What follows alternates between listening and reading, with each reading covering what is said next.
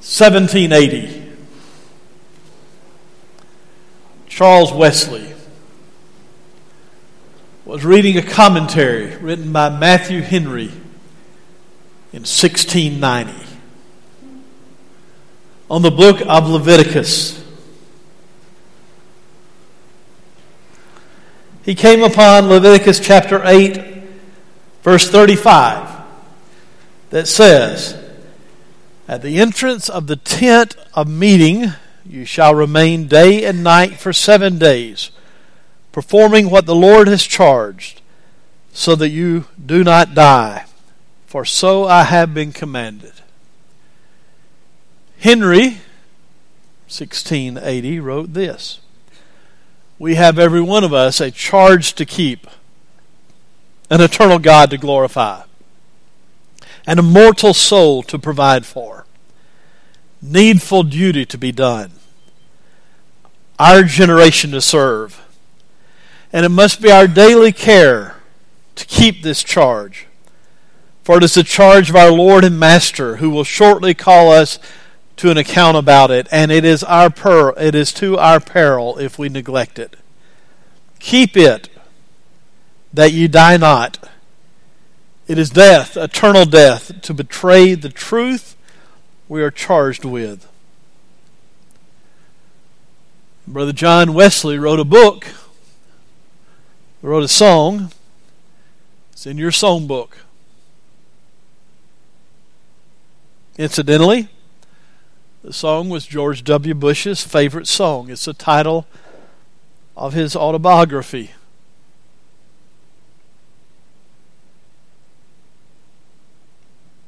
It's a powerful book, a powerful song. Psalm 119, verse 97 says, Oh, how I love your law!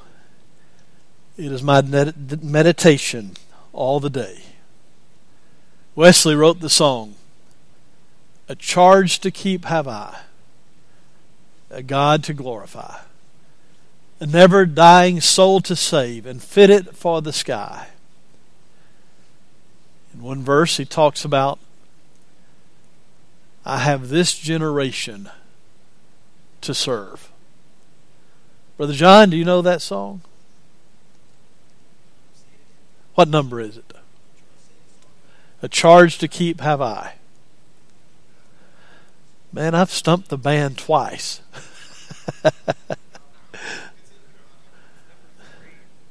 number three.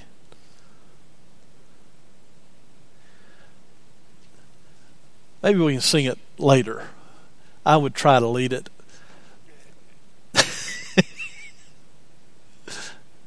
I went to Russia in 1993 for the first time and went to the city in Ukraine, the Dnepropetrovsk, a city of two million people.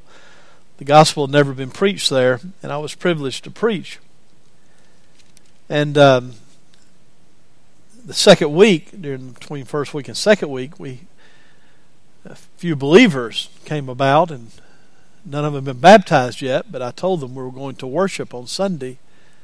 And my friend Steve Kerr, who had the singing, singing ability I have, and I conducted that service, and we sang some in it. It was horrible. I went back a year later, and that little group had become a group of about 30 Christians. Yeah. Not because of me. I was gone for the year. They were very evangelistic. Went to their service the first Sunday I was there. And the singing was atrocious. and I thought, what have I wrought? so the next time I went, I took a song leader with me. we got better. A charge to keep have I.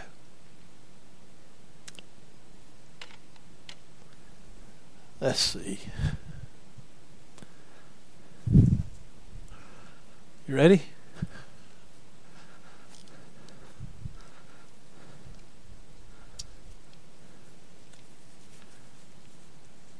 Who you got?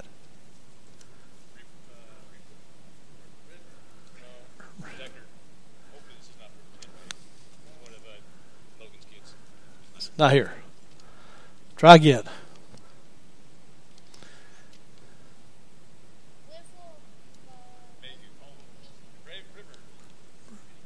He's not here either. No, he's not. Put his name back in. Draw one more. One more try here.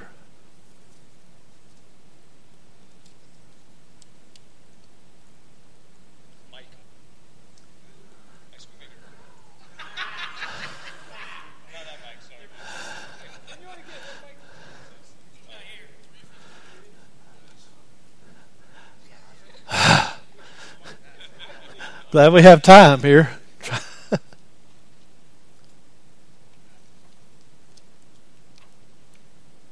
Jason Dowdy.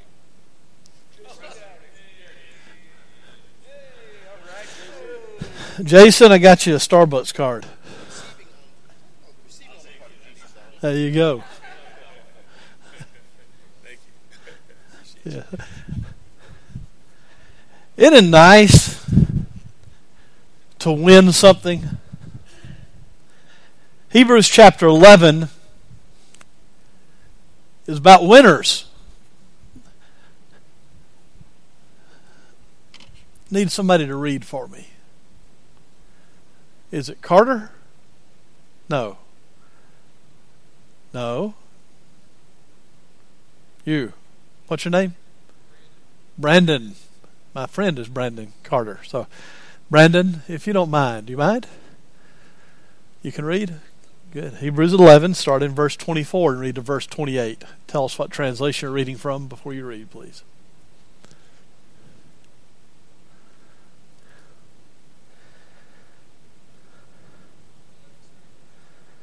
Twenty-four.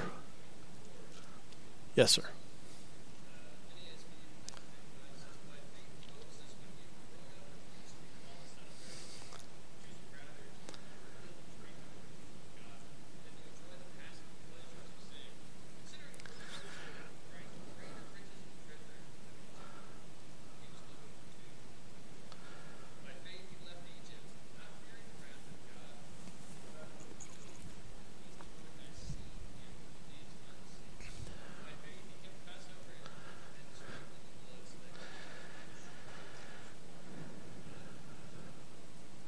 Thank you. Hebrews 11 is about winners. And there's probably more said about Moses than anyone else. Hebrews 11 is about ordinary, imperfect people who often failed, but who reached the goal. The purpose of this, these lessons is to encourage you to reach the goal, to succeed that way. When we talk about, as we have, doing great things for God, we may miss out on it. We may think that big equals flashy. I hope I've not communicated that. Great in God's order of things equals faithful. Psalm 84 and verse 10 A day in the house of the Lord is greater than a thousand anywhere else. I would rather be a doorkeeper in the house of the Lord than to dwell in the tents of the wicked. 1 Corinthians 4 and verse 2 Moreover, it is required of a servant that a man be found faithful. We're called to faithfulness over the opportunities entrusted to us. But for most of us, instead, we complain about the problems that come from the opportunity. For most of us, we're envious of the opportunities that others get instead of being thankful for the opportunities that are presented to us.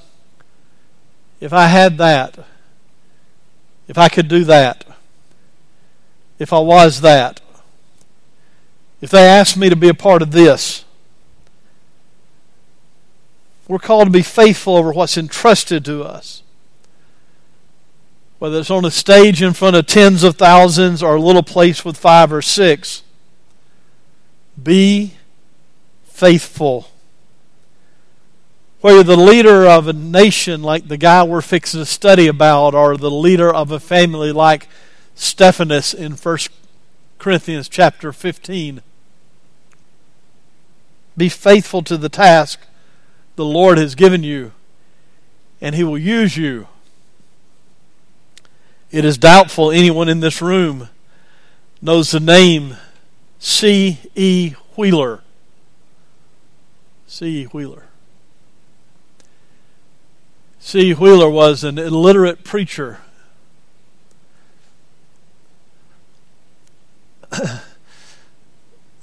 in the state of Alabama,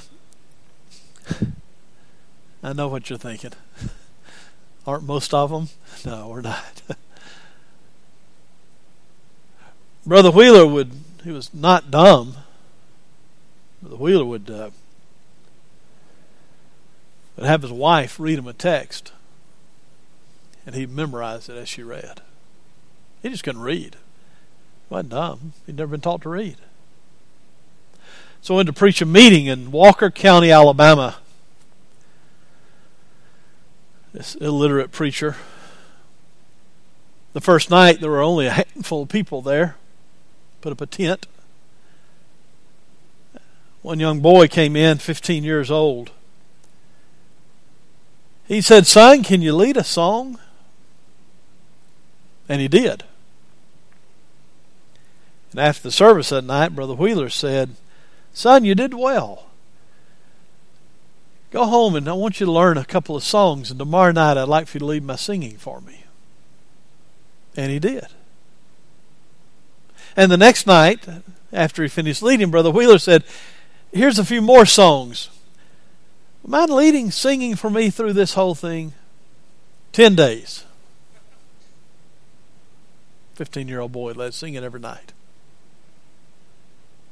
Not a Christian. The last night, the boy said, uh, Would you baptize me? Only response to the meeting that this illiterate preacher that you've never heard of. Only response. The young boy's name was Ophilius Nichols, better known as Gus Nichols, who baptized over 10,000 people. Poor Brother Wheeler. You know what he did? He was faithful over the few. I think he did a pretty good work that night, didn't he? He, he said, I asked that boy to lead singing because I knew that if I asked him to lead singing, he'd come back the next night. he was literate, he wasn't dumb. And he said after he led the second night and did pretty well, I said, if you'll come back every night. He said, I knew he'd come back every night if he was leading singing. Faithful. Faithful. That's our mission.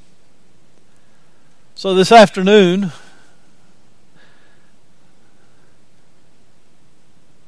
It's 228 back home. this morning we're going to look at Moses, one of the great characters of your Bible. Moses got the Ten Commandments from God. He wrote the Decalogue, the first five books of the Bible. He led the children of Israel out of slavery. Moses was possibly the greatest man in the Old Testament. Yet God used him effectively, and you wonder why. What are the secrets to an effective life? Four points. Number one, be yourself. Be yourself. Don't try to be everybody else. I believe God has a purpose for your life. I believe God has a plan for you. My friend Baxter wrote a book called Every Life a Plan of God. Nobody can be you except you. Moses had to deal with this identity stuff right off the bat. In Egypt, the baby Jewish boys were condemned to die. So, as you know, his mother put him in the Nile River. The text says, It happened. I like that text. It happened that the daughter of Pharaoh was taking a bath, and she happened to notice this little boy back in the palace, or in the, in the reeds, and she took him back to the palace and raised him as her own son. Right off the bat, Moses had an identity crisis. Born Jewish, raised Egyptian. At some point, he had to decide who am I? Am I a Jew or am I an Egyptian? And this is an important choice because the choice he made would determine the rest of his life. If he said, I'm an Egyptian, he, he would have had a life of ease, an outstanding career, a life of fame and fortune. There would probably today be books written about him and a pyramid built in his honor. But if he said, I'm really a Jew, I'm really Jewish, he probably would be kicked out of the palace, sent to live with a bunch of slaves for the rest of his life. And at some point, Moses sees his people being mistreated. And his heart wells up. And he could not be silent. He could not quell his own conscience. So he made a decision that cost him the next 80 years of his life. Verse 24 By faith, Moses, when he had grown up, refused refused to be called the son of Pharaoh's daughter. The word in the Greek literally means to reject, to deny, to totally disown. Moses cut himself off from a promising career as an Egyptian. He refused to live a lie. Instead, he wanted to be who God made him to be. There's something liberating about being yourself. The quickest way to an ulcer is trying to be somebody that you're not. Point number two, verse 25. Moses chose to be mistreated along with the people of God rather to enjoy the pleasures of sin for a short time. Notice the word chose, literally to select, to decide. It's a mathematical term. The principle, number two, is accept responsibility for your own life. Don't blame somebody else for your life. Don't say it's somebody else's fault. Do something about it. Decide. The fact is, I have choices I can make in life, and so do you. I have these options. I can choose to do God's will or not. God's given us freedom to decide how we're going to live. And what I choose today determines tomorrow. It's called accepting responsibility, and it's not in vogue in our culture in general in verse 24, we see Moses refusing. In verse 25, we see Moses choosing. I love the principle, of negative followed by positive. God doesn't just take the joy away and say, don't do this. He gives us something to do. And when you refuse to do one thing, you're choosing to do another. Verse 23 As a baby, God chose Moses. By faith, Moses parents hid him for three months after he was born because they saw he was no ordinary child and they weren't afraid of the king's rule. God chose Moses as a baby, but verse 25, Moses chose God as an adult. That's one of the signs of maturity. When you make your choice, sitting in a church building in West Palm Beach, Florida, and my uncle was talking to a group of high school students. I was 24 years old. And he said, You cannot inherit your faith. You must possess your faith. Your faith is your faith. It's not your parents' faith. As long as it's your parents' faith, you'll give it away when it's rough. Verse 17 of Revelation chapter 22 and the Spirit and the bride say, Come, and let him who hears say, Come, and let him who is athirst come, and whoever will, whosoever will, let him take of the water of life freely. God has chosen you The question is have you chosen Him? We got to make that choice.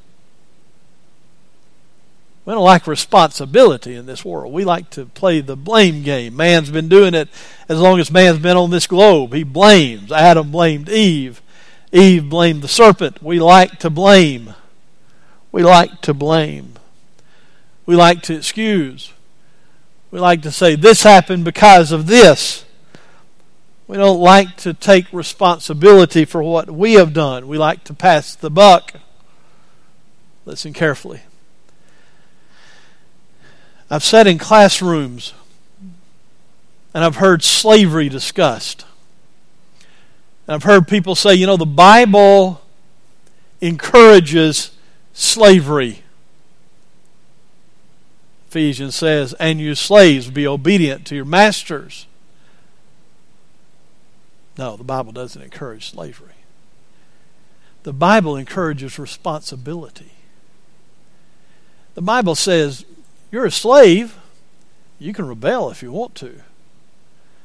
All that's going to do is get you killed, probably.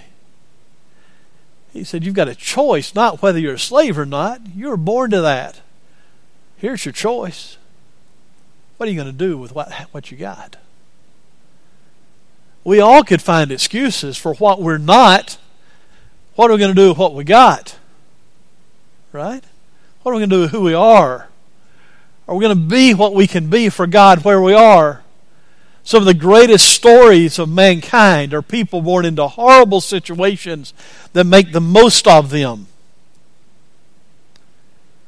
Look at verse 24. When did he make the choice? When he had grown up. Well, the marks of maturity in life is when you start accepting responsibility for your life. People say, My parents were Christians. My wife was a Christian. When I moved to Nashville, I had people say, Oh, Brother Ira North baptized me, or Brother Jim Bill McInteer baptized me, or Brother Batsabear baptized I don't care who baptized you. The question is, what are you going to do? Have you made a personal commitment in your own life? Moses chose. The fact of the matter is, ultimately, ultimately, no one can ruin your life except you. And if you're faithful, you will be effective. Satan can't. He doesn't have enough power. God won't. He loves you too much. So ultimately, only you can permanently mess up your own life. No matter what's happened to you in the past. No matter how hard the last six months have been in your life, the last four years have been in your life. The question is, am I'm going to be bitter or am I going to be better? Number three, establish a value system for your life establish a value system for your life. You have to settle the issue. What is really important? Verse 26, look at it. He regarded disgrace for the sake of Christ as a greater value than the treasures in Egypt because he looked ahead to his reward. Noticed. Notice, regarded means to weigh in the balance to consider the options. Moses considered God's will greater than the value of all the treasures of Egypt. Think about it. The richest, most powerful empire in the world. We still talk about it today. We still ogle, ogle, oogle, ogle, Google, something. We, we still are amazed by its opulence today. We still bring remnants from that empire to America, and people stand in lines in Memphis, Tennessee, in 95 degree temperature to pay to walk in and see what they had then. That's how rich that country was. Moses made a decision. You know what? Moses didn't know how that decision would turn out.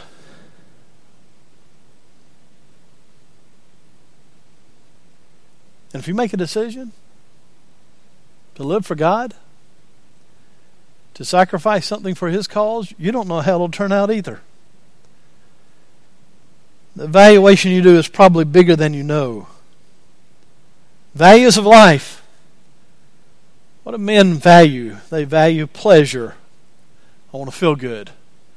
They value possessions. I want to be wealthy. I want to have a lot of money. They value power. I want to be famous. I want to be known. I want my name in lights. Most of the world are frantically searching for those things. Notice Moses. He had it made. He had everything people are looking for today. All wrapped up in the royalty of Egypt. They walked away to live a life with a, a bunch of slaves. Who would be silly enough for that? Someone who realized the value of people, the value of a relationship with God was greater than the value of things. Here's the lesson in Moses' life that we need to focus on. When you establish a value system for life, you have to say no to some things. And every time you choose one thing, you automatically turn against something else. Jesus said it this way No man, no man can serve two masters. Moses decided that God's purpose was greater than popularity. By faith, Moses, when he had grown up, refused to be known as the son of Pharaoh's daughter.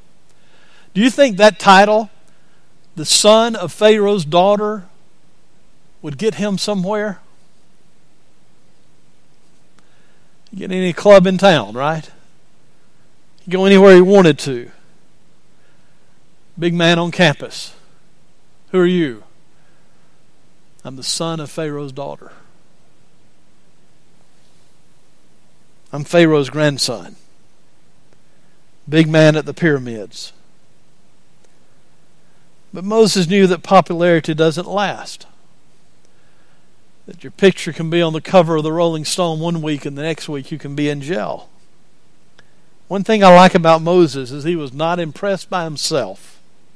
He wanted God's purpose. I'd rather be a slave fulfilling God's purpose than the king of Egypt with all the popularity. Number two, he decided first, God's purpose is greater than popularity. Number two, God's people are more valuable than pleasures. Verse 25. He chose to be mistreated along with the people of God. At that point, they're slaves in Egypt building the pyramids. Rather than enjoy the pleasures of sin for a short time. Given this situation, how would you react? Moses chose pain over pleasure. He chose discomfort over ease because he knew people were more valuable than possessions, than pleasures. He was on easy street. If he wanted grapes, he'd get grapes. If he wanted them peeled, they'd be peeled. If he wanted them chilled, they'd be chilled. If he wanted to serve to him, they'd ask one at a time or in groups. He could get anything he wanted any time he wanted to. Any whim he wanted to be fulfilled by his own multitude of personal slaves. But Moses heard the cries of the people and he said, People are more valuable than pleasures. In order to do the right thing, he chose discomfort over comfort. Why? Look at the text. Moses chose them over the pleasures of sin for a season. Listen carefully.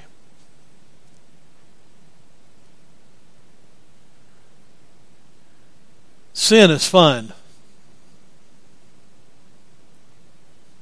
It is. That's what the text says. It's similar to a bummer, everybody wouldn't be doing it.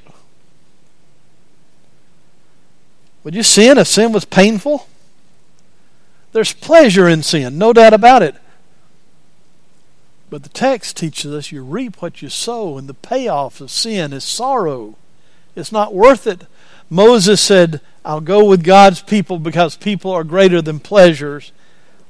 He regarded disgrace, that's humility, for the sake of Christ is greater than the value of the treasures of Egypt. Somebody said he rejected the world's measure, verse 24, the world's pleasure, verse 25, and the world's treasure, verse 26. Number three, he considered God's peace more valuable than possessions. There are things more important than things. Somebody says you can't purchase happiness. Yes, you can. You can. I'll go out and buy me a new ski boat. I'll be happy for a little while until the next one comes along that's a little bit better. Christmas is going to roll around and kids are going to be happy. But by mid February, every gift they got is either broken or in the top of the closet. You can buy the greatest, latest new gadget that Apple introduces, and you'll love it until the next year rolls around and they got something new to offer. And then you're happy again for a short time. You can buy happiness, but it's temporary happiness. It doesn't last. That thing you just had to have two years ago, you don't even know where it is now. Or you're making payments on it and you wish those payments were gone and you give it up if you could get rid of the payments. Pretty soon, when when I was in Russia, it, was kind of fun. We had uh, we went there to teach English. We'd sit in a room. There were thirty of us, and you'd sit in a room with two or three other people. And as instructor, you'd use that booklet to teach them English. I start talking to teach them English. And every t- class, you'd have time at the end. You say, "Have any questions?" And we got home after the first day, the thirty of us, and we were kind of debriefing the day and what happened, and everybody started saying, I have all these questions, and I don't know how to answer them. And I thought, yeah, I love questions.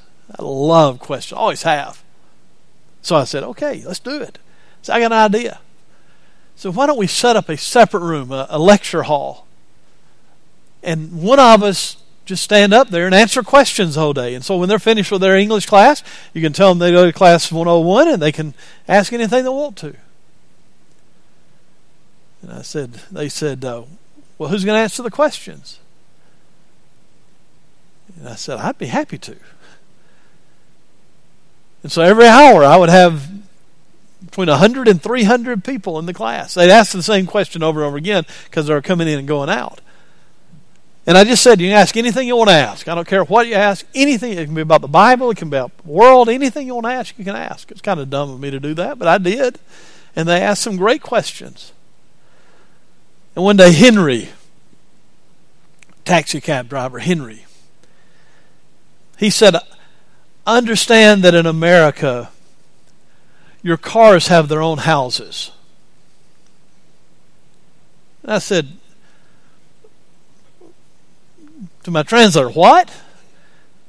He, he said, I understand your cars have their own houses. I said, No. Yes.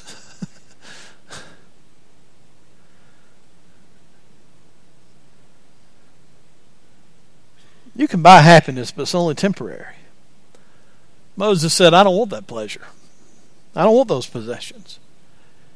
Because I have a worldview. I know it won't last. He's taking the long look. I mean, he's taking the long look. Do you see anything shocking Look at your Bible. Do you see anything shocking in verse 26? Does anything stand out there? And if so, tell me what it is.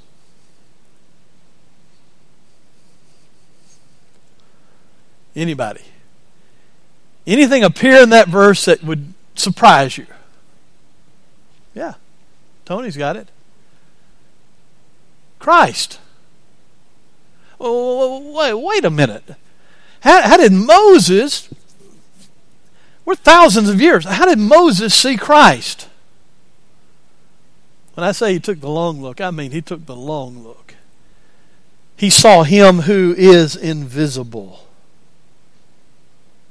Moses said, There's something better coming than this world. And with the eye of faith, he saw Christ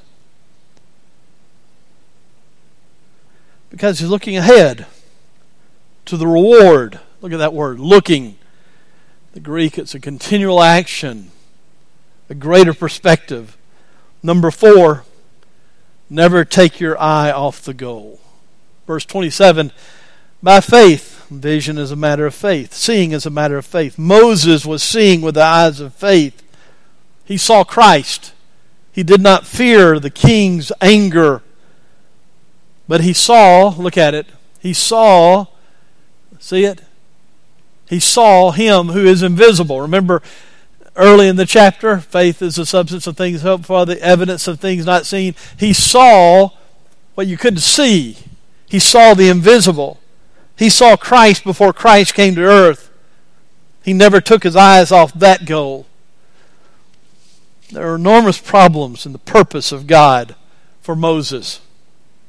How are you going to transport two million Jews out of one country, across another to a desolate place in a world that's a desert without food, without water? How do you get them in the promised land? How are you going to convince Pharaoh to let these two million slaves go? There were enormous problems to the purpose of God. But he persevered because he saw beyond the problems to the solver of the problems. The problems, as we talked about Noah, were not Moses' problems, there were God's problems. All Moses had to do is keep his eye on God. I don't know what the problems it is you're dealing with in your life, but I will tell you this all you have to do is keep your eye on God. Stop focusing on the problems. 2 Corinthians chapter 4. We'll close here. 2 Corinthians chapter 4.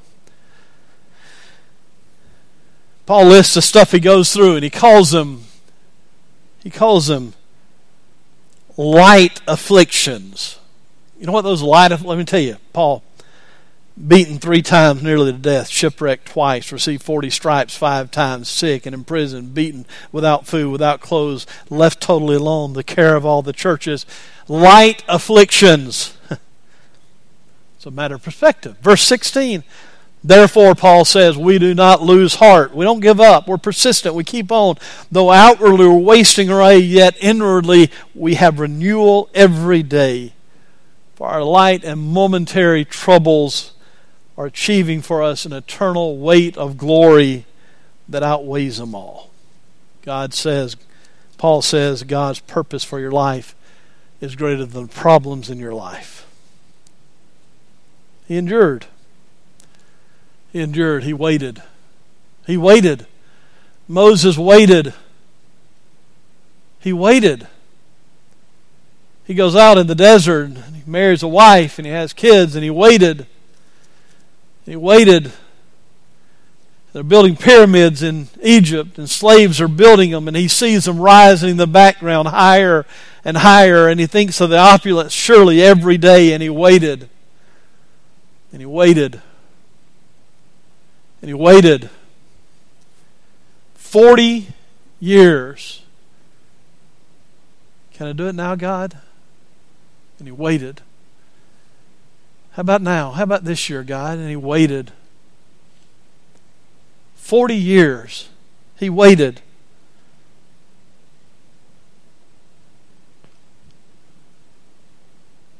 And God rewarded. God rewards faithful perseverance. Some of you men will not persevere. You're going to see something, someone, and you're going to chase that thing, that possession, that person, and they're going to lead you away from Christ.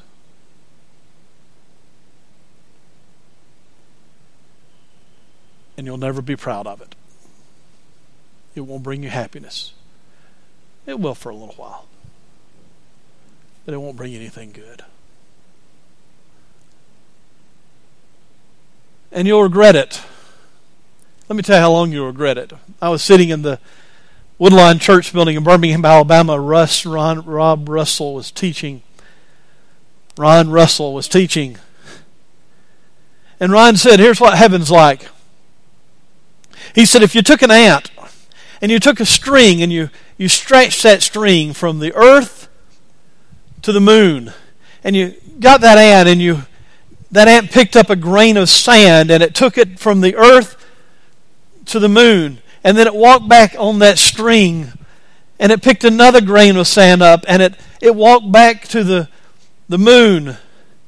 And it, it did that time and time again until there was no more earth. And then it took each piece of grain of sand and it made the earth again. The sun would just be coming up in heaven.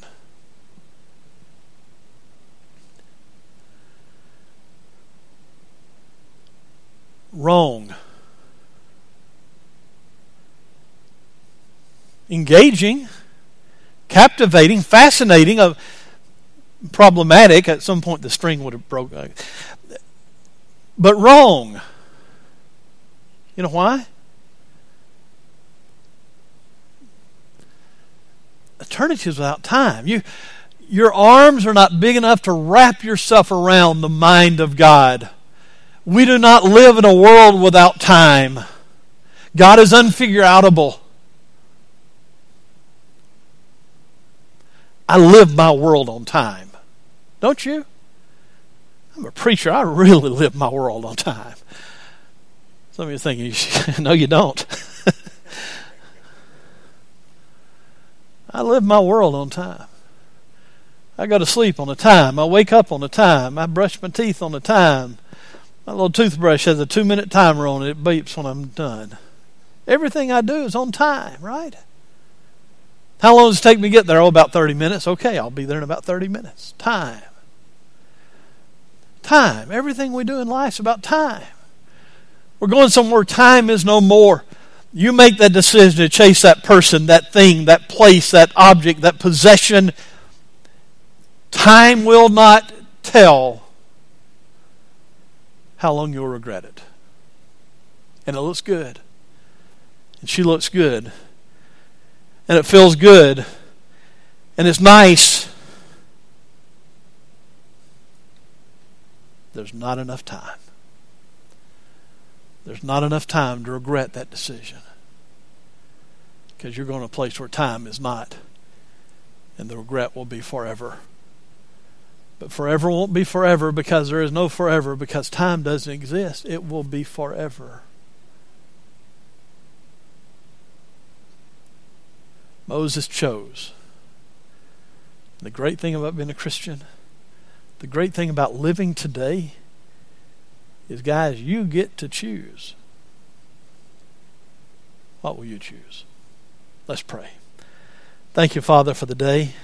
I pray so far these words have been what you want them to be. I pray we'll be convicted to live more for you and to make wise choices. In Jesus' name, amen.